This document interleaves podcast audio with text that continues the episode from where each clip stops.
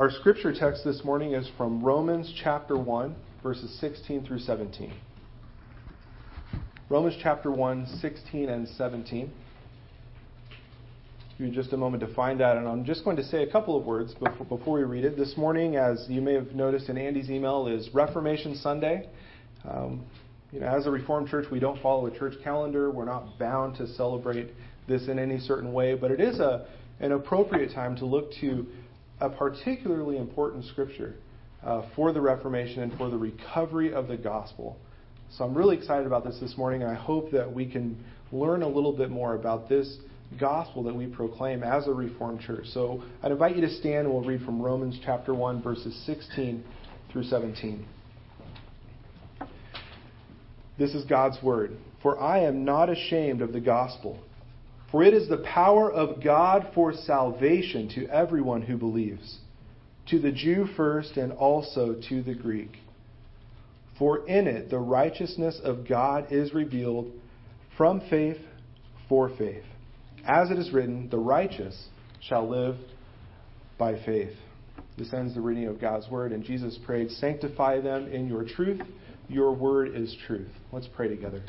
Father, one more time as we come before your word now, we come before you in prayer and ask that you would teach us, Father, and that you would show us the glories of the gospel in these short verses, even in verse 17 in particular. And that we would have the same heartbeat, Lord, as Martin Luther had and as the Reformation had, because we are gripped by the gospel at the deepest level of our hearts that we are forgiven by faith in Christ. We pray that you would teach us and that you would show us many things from your word this morning. We ask this in the name of Jesus. Amen. All right, please be seated. The title of the sermon this morning is The Righteous Shall Live by Faith. You see, there's one doctrine, one biblical teaching that more than any other doctrine is the this doctrine that we're going to talk about this morning is the blood pumping organ, you could say, in the chest of Christ Church.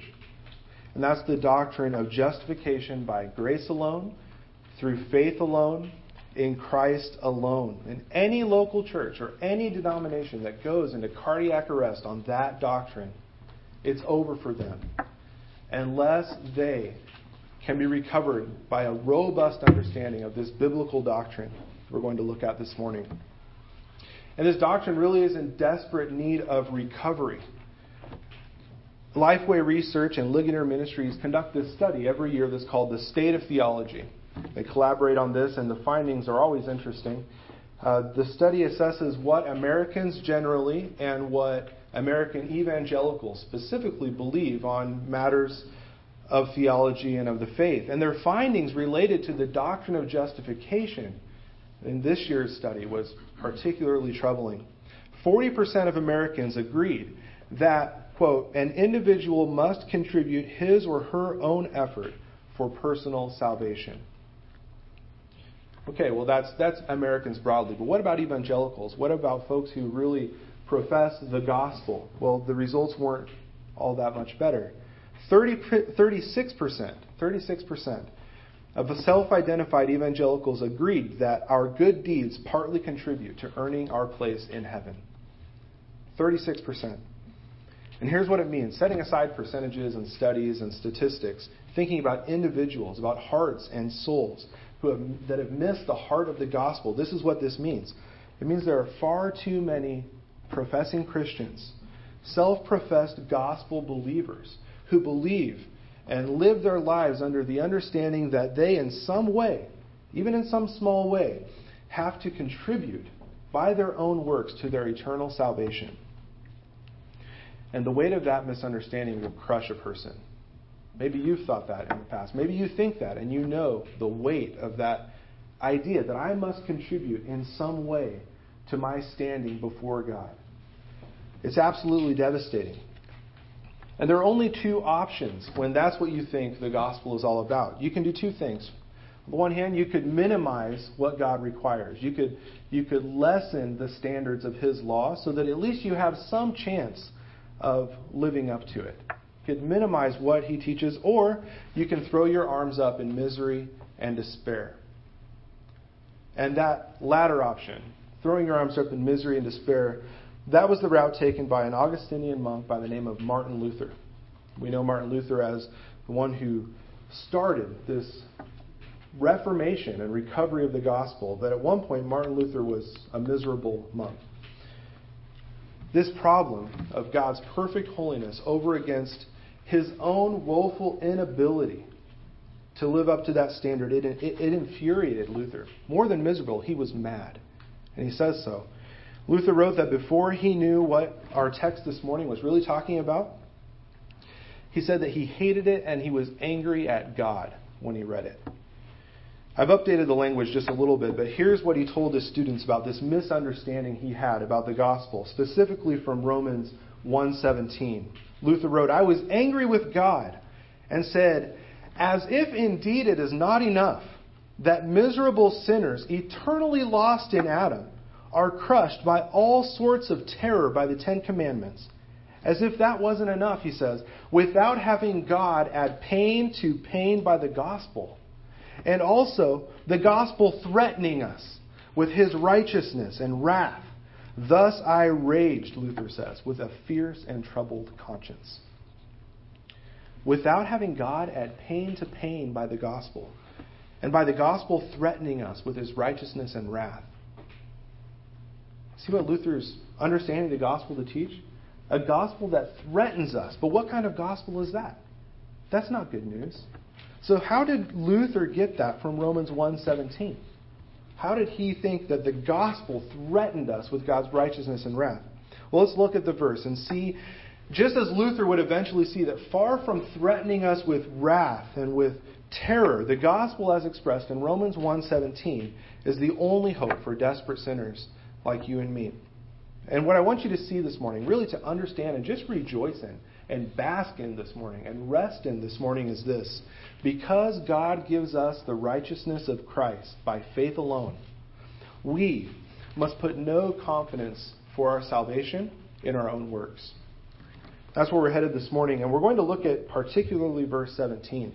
We're going to see three vital, essential, crucial gospel truths. First, there is a God given righteousness. Secondly, the God given righteousness is the righteousness of Christ. And finally, this God given righteousness is received by faith alone. So, first point, there is a God given righteousness. Look at verse 16 with me. Because Romans 1:16 really sets up verse 17. Paul says, "For I am not ashamed of the gospel, for it is the power of God for salvation to everyone who believes, to the Jew first and also to the Greek." Just going to summarize what he's saying. This, this is basically what he's saying. He's saying, I won't hold back and I won't back down from proclaiming the gospel. I won't apologize for boldly proclaiming the gospel because it is through this good news that God saves sinners. He saves Jews and Gentiles. He saves men and women from every tribe, tongue, and nation through the power of the gospel. And I'm not ashamed to say it. That's what Paul's saying here. Wouldn't that be a great thing to wake up in the morning to, to, to live by? That the gospel is the power of God to salvation, and I'm not ashamed of that. I won't back down from it. That's my mission, to proclaim this gospel. He was 100% committed to proclaiming this good news. No matter what the opposition, no matter what harm it might bring to him, he was not ashamed of it. But why is it such good news? Why is Paul so fired up about preaching the gospel? Well, verse 17 comes in. For in it, verse 17, in the gospel, the righteousness of God is revealed from faith for faith. As it is written, the righteous shall live by faith. So Luther, as I mentioned before, he hated this verse. Absolutely hated it when he read it.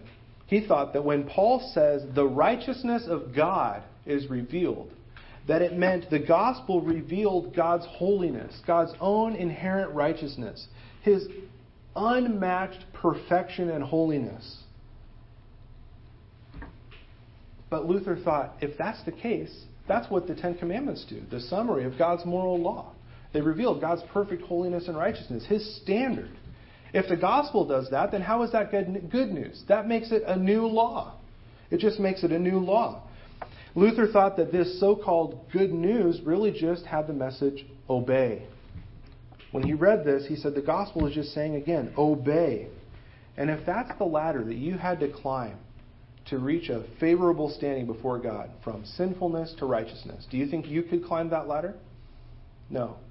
None of us can. None of us could climb the ladder. The first rung would break under, the weight of our sin. And that's what troubled Luther. He knew that he couldn't do this. Well, let me illustrate this another way. Uh, I've adapted this from someone else, but I think it's uh, really helpful. Think about it like this it's as if you owed 1,000 silver dollars. Any of you remember the real silver dollars? We talked about real pennies last week. Well, imagine that you owed 1,000 silver dollars and you were only able to pay back 1,000 copper pennies. If that's the case, have you paid your debt? No, you're still in debt and you can't be declared absolved from your debt. And it's not that there's anything wrong with the silver dollars and your copper pennies, that's good money. There's nothing wrong with your copper pennies. What's the problem? You don't have the silver dollars, right? You don't have the amount that you owe. And the person that where I got this uh, illustration from, he he wrote connecting this to Romans 7:12. So we say, in other words, what we're saying here is that there's nothing wrong with the law. The law is holy, righteous, and good. If you could do what you what it demands, you would live by it. If you can do what the law demands of you, you would live by it. Because the law is given to us as life. But since none of us can obey the law, and since none of us do obey the law as it's laid down by God, we don't obey it to the letter, we are not justified by works. So here's the point. The price that we owe is fair. The law is good. Even as a way to salvation, it's good. But if that's the only way for sinners to be saved, and it's bad news, isn't it? Because none of us can perfectly obey the law. It's impossible for us to meet its demands. You have to pay what you owe, but you can't, right? That's the problem. If you could perfectly obey the law, you would receive life for your obedience. It's like the larger catechism, question 20 says perfect, personal, and perpetual obedience. That's the requirement of the law. If you're going to be saved by law, if you will receive life according to the law, you are required to give perfect, personal, perpetual obedience. And not a single one of us can do that. Leviticus 18:5. Keep my decrees and laws, for the person who obeys them will live by them. I am the Lord. Romans 10:5. Paul says, For concerning this righteousness that is by the law, Moses writes, The man who does these things will live by them. And then Jesus tells the rich young ruler, you remember the young ruler came and asked him, Lord, how can I have eternal life? And he presses home the law to him. He shows him how it is that you can live by law to show him that he can't do it, actually. Matthew 19, 17. If you want to enter life, keep the commandments. That's the way to life by law. But there's a problem, and I hope that by now you've picked up on this from the illustration. Every human being owes this perfect, ongoing, personal obedience, perfect obedience to the law. But we can't do it because our works are imperfect. They're good works, there's no doubt about that. We do we are able to uh, do good works, but they're imperfect. And because they're imperfect, they aren't worth a plug nickel when it comes to paying back this gigantic sum that we owe. For sinners, the law as a way to life, good though it is, fair though it is, it's too rich for our wallet. We can't pay that price. So, what do we need then? If we owe perfect righteousness but can't possibly pay it back, is there any hope for us? Is there any hope, or should we rage with a fierce and troubled conscience, like Luther said? There is hope. Of course, there is.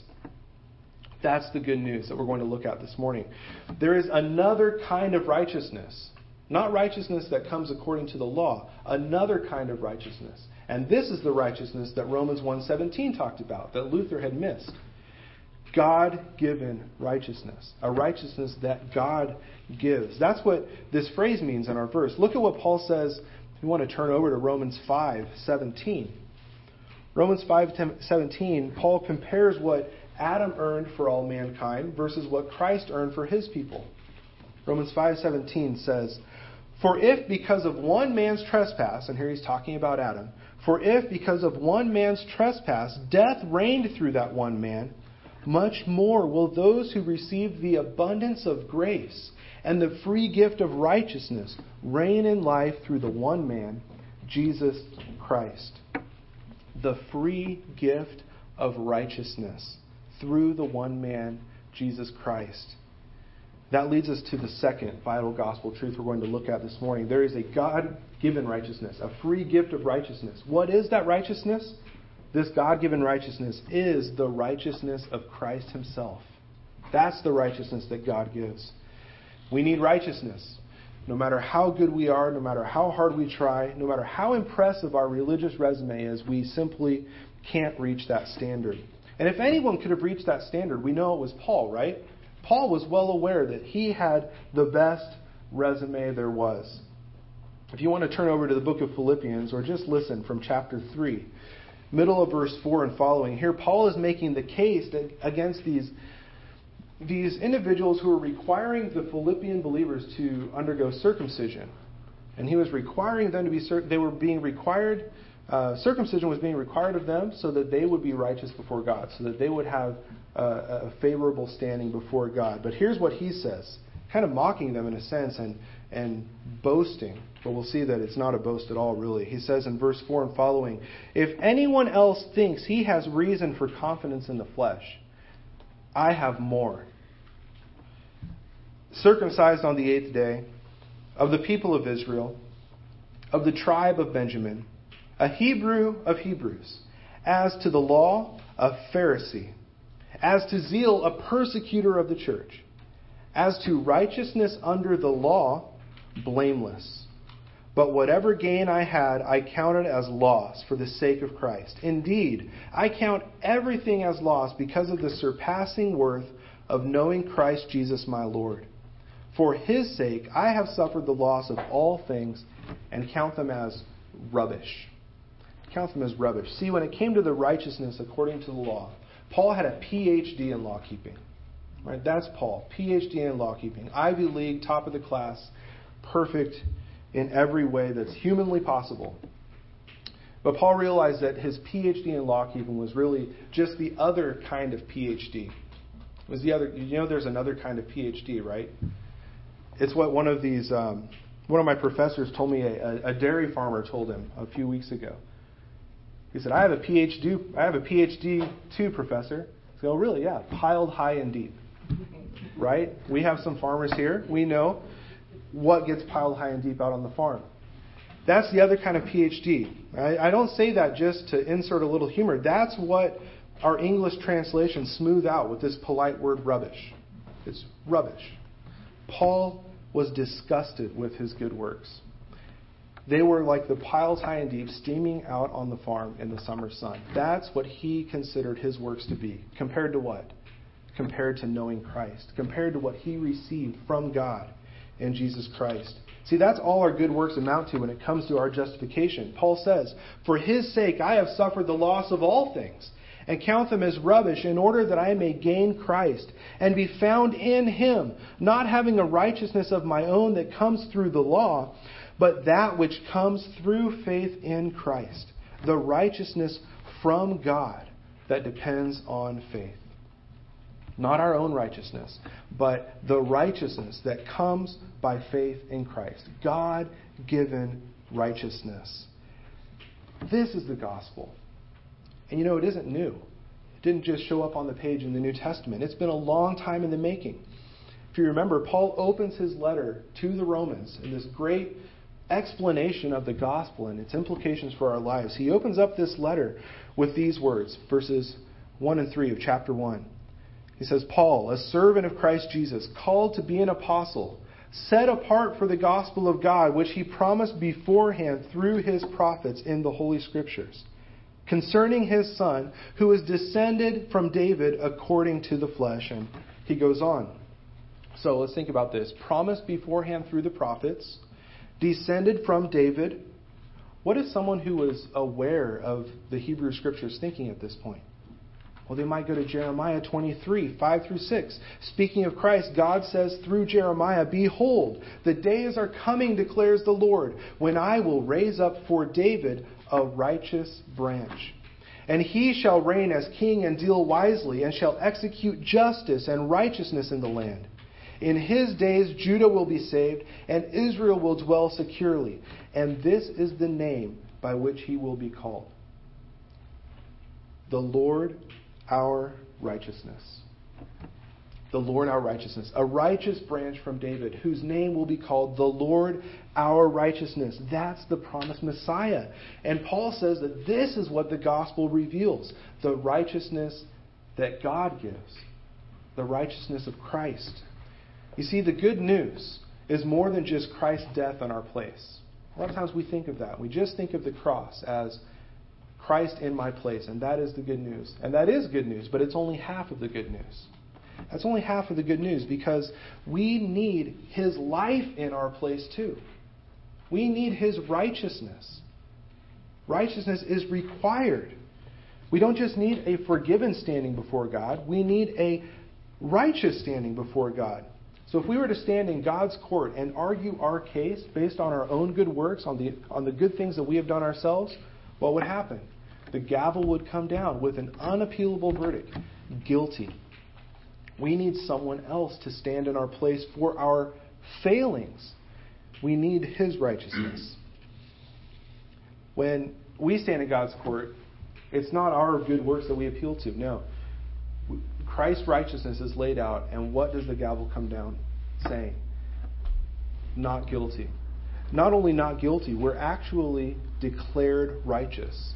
See, that's what Paul means in this final statement, which is a quotation from Habakkuk chapter 2, verse 4. As it is written, Paul says, the righteous shall live by faith. Or as it may also be translated, and if you're reading from the ESV, there should be a footnote at the bottom of your page. It can also be translated, the one who by faith is righteous shall live. You know, there's really no competition between these two translations. They're not at odds with one another. They have the same meaning at their core. It doesn't mean those who are righteous in and of themselves, faithful, perfectly obedient, those shall live. No. It means those who are declared righteous shall live by faith. That's the sense that this word carries in the Greek. Those who are declared righteous shall live by faith, or those who by faith are declared righteous shall live.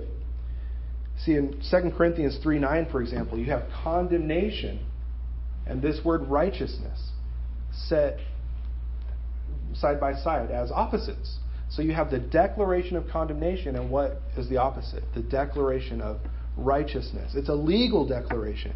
We have to be declared righteous in God's court. And this happens when we receive the righteousness that God gives, which is the righteousness of Christ.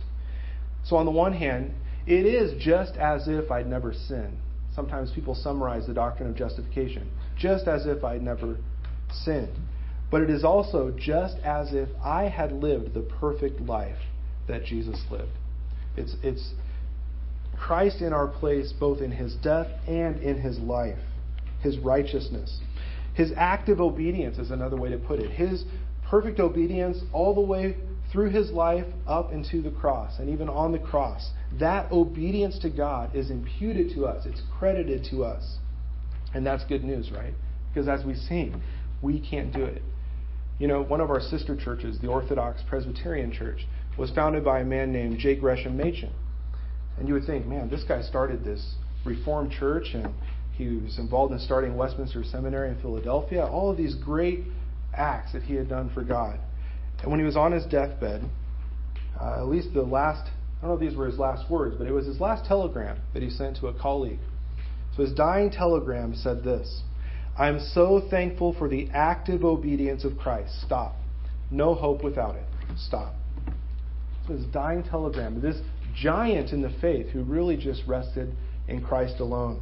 There's another man, David Dickson, who wrote the first commentary on our Confession of Faith way back when. These are his, his dying words. He said, I made a pile of my good works and a heap of my bad works, and I fled them both to Jesus.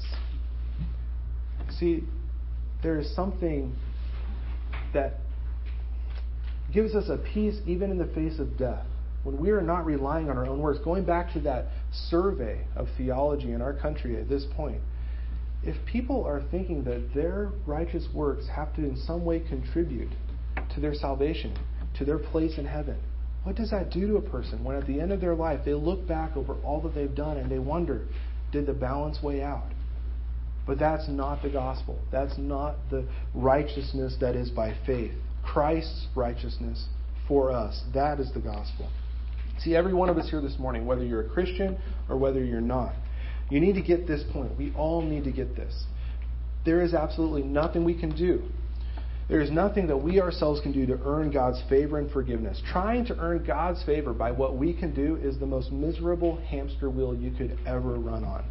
Did any of you ever have hamsters? I had hamsters as a kid. And you watch the hamster running round and round and round and round and round in the wheel. And I noticed something about this. This whole, it was a game, right? The, hamsters have been duped because you can't get anywhere on this wheel. You go absolutely nowhere. And that is exactly what it's like when we try to earn God's favor. When we try to earn our salvation by our own works, we get nowhere. And Roman Catholicism places people on this hamster wheel because it confuses justification and sanctification. It lumps them together, and that is disastrous for the gospel. Getting into a little bit of history here, but it's important. The decree of the Council of Trent. So, this is a church council. And what the Council of Trent has decreed in the Roman Catholic Church cannot be revoked. Because to them, anything a church council decrees is just as good, just as infallible and eternal as the words of Scripture. This is what the Council of Trent says that justification is. It says, quote, not remission of sins merely, but also the sanctification and renewal of the inner man. So what they're saying is you're standing before God, justification, this making oneself right before God, or the, well, in their case, is not just the remission of sins, but it is also the sanctification and renewal that occurs in us. Do you see what they're doing there? They've lumped our own progressive growth in godliness and our own progressive renewal, we call this sanctification, they've lumped that into the meaning of justification. And what's more, they also say if anyone says that men are justified either by the imputation of Christ's righteousness alone or by the remission of sins alone, to the exclusion of the grace and the love which is poured forth in the hearts by the Holy Spirit and is inherent in them, inherent in the person.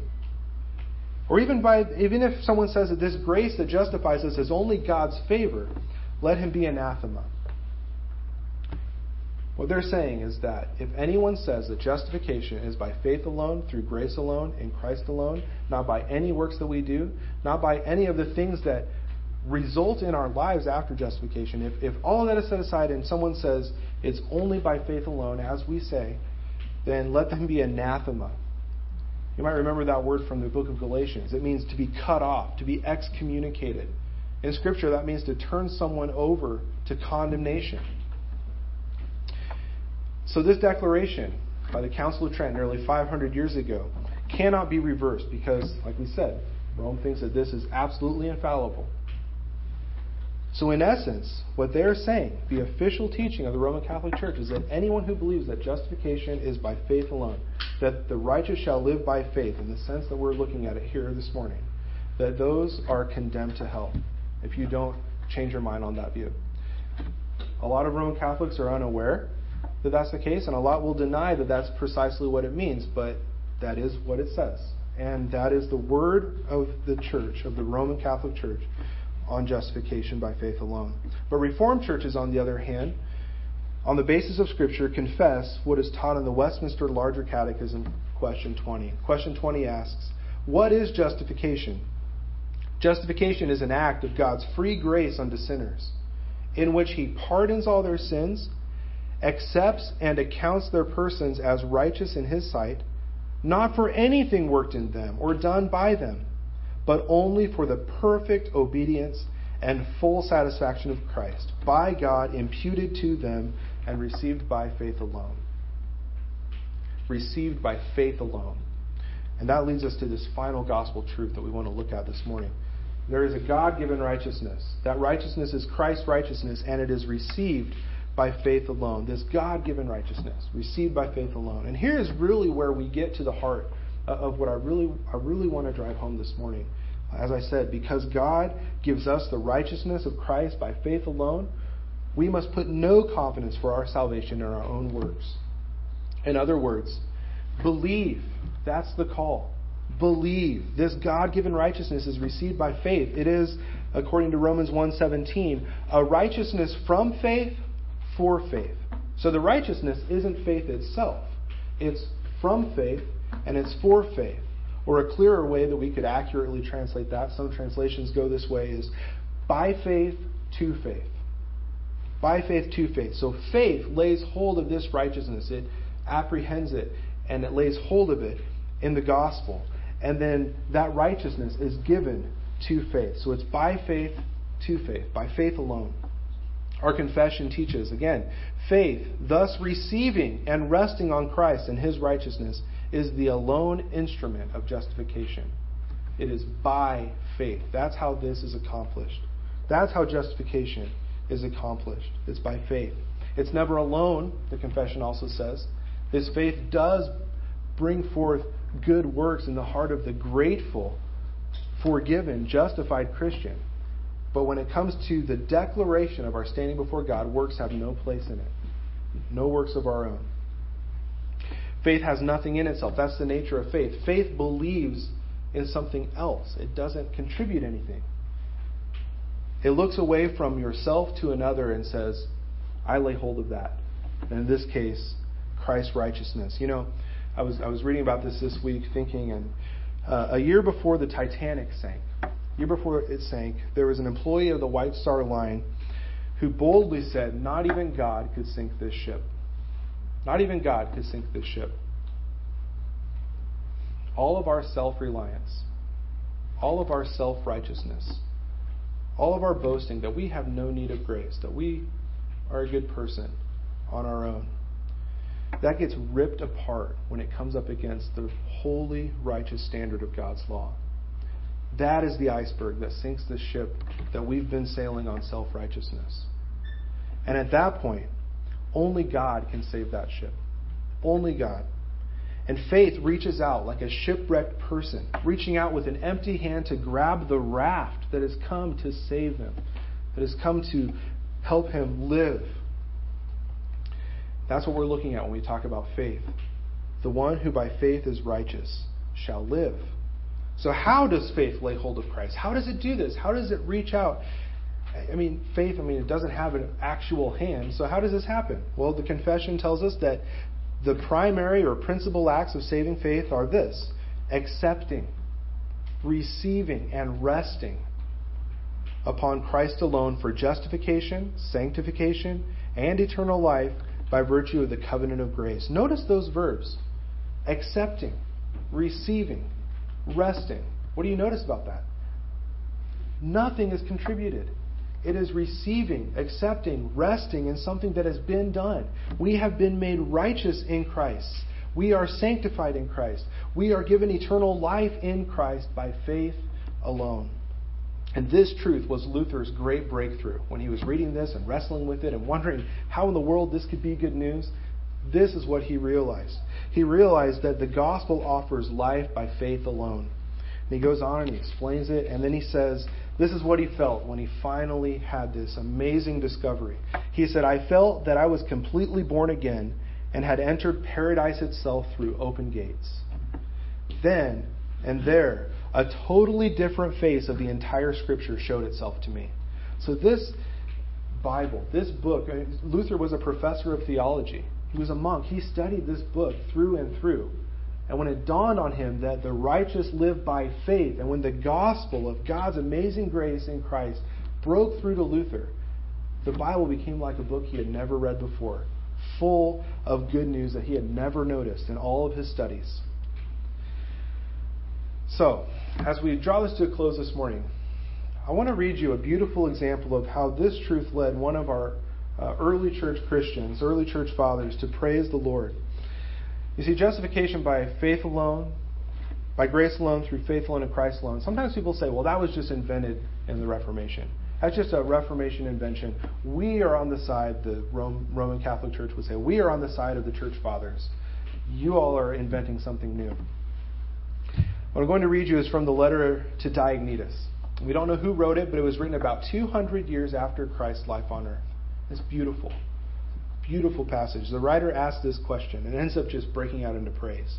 He says, What else but his righteousness could have covered our sins? In whom was it possible for us, the lawless and ungodly, to be justified except in the Son of God alone? Oh, the sweet exchange. Oh, the incomprehensible work of God. Oh, the unexpected blessings that the sinfulness of many should be hidden in one righteous person, while the righteousness of one should justify many sinners. Oh, the sweet exchange. 200 years after Jesus' death for sinners, this writer is praising God for the sweet exchange. Like Isaiah 53 6 says, the Lord has laid on him the iniquity, the sin of us all. What we're learning from Romans 1:17 is that God has laid Christ's righteousness on us so that we may be justified, forgiven. Jesus takes my sins and dies in my place, and I receive his righteousness and live because of his finished work. That's the sweet exchange. That's justification by faith alone. That's the gospel of Romans 1:17. And these these truths you see that we've been learning about this morning, they're truly the old old story of Jesus' love for you and for me. But at the same time, the good news of justification by faith alone is new news. How can it be the old, old story and new news? Well, to close, this is how James Buchanan, an old Scottish preacher, uh, put it like this The gospel is older than Luther, but to every succeeding generation it is still new. Good news from God, as fresh now as when it first sprung from the fountain of inspiration. It was new to ourselves, surprising, startling, and affecting us strangely as if it were almost too good to be true when it first shone like a beam of heaven's own light into our dark and troubled spirits and filled us with a peace which passes all understanding. It will be equally new to our children and our children's children when they come to know that they have sins to be forgiven and souls to be saved. And to the last sinner who is convinced and converted on the earth, it will still be like good news from a far country. Surprising and startling news from God. Good news. News that we need to remember and to boldly proclaim to others who, like ourselves, desperately need to hear it. Because God gives us the righteousness of Christ by faith, we must put no confidence in our own works for salvation. For I am not ashamed of the gospel, Paul says, for it is the power of God for salvation to everyone who believes. Let's pray. Father, we ask that you would give us a heart that believes. We thank you for this good news, Lord, that our salvation does not come by anything we have done, but only by what Christ has done on our behalf. Lord, we pray that our own hearts wouldn't trick us into thinking that we in some way have to contribute, that in some way you are displeased with us until we figure things out on our own. Lord, we thank you that you care for us enough, Lord, to reach down in our misery, Lord, and to lift us up by the amazing grace of Christ in this gospel. Not just at the beginning of our life, but throughout our life until we see you face to face. We pray that you would make this the case for us, Lord, that we would never lose sight of this good news, that we would believe, Father. And we ask this in the name of Christ. Amen.